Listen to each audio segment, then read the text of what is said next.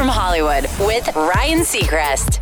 It certainly isn't common that an artist can approach superstardom without having released a solo album. But then again, Nothing about Normani is routine, and her time with Fifth Harmony, her undeniable talent, and smash collaborations with the likes of Sam Smith and Khalid have all helped propel her career to the top. That's why her album, when it finally does arrive, will be one of the most anticipated debuts in years.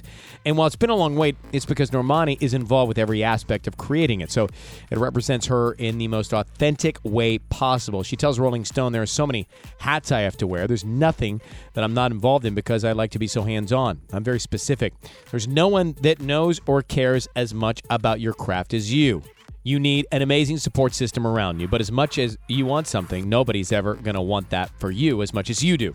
And if you've been dying to hear Normani's album, she adds she's about halfway done with the music and hopes to have at least one single out by summer. That's direct from Hollywood.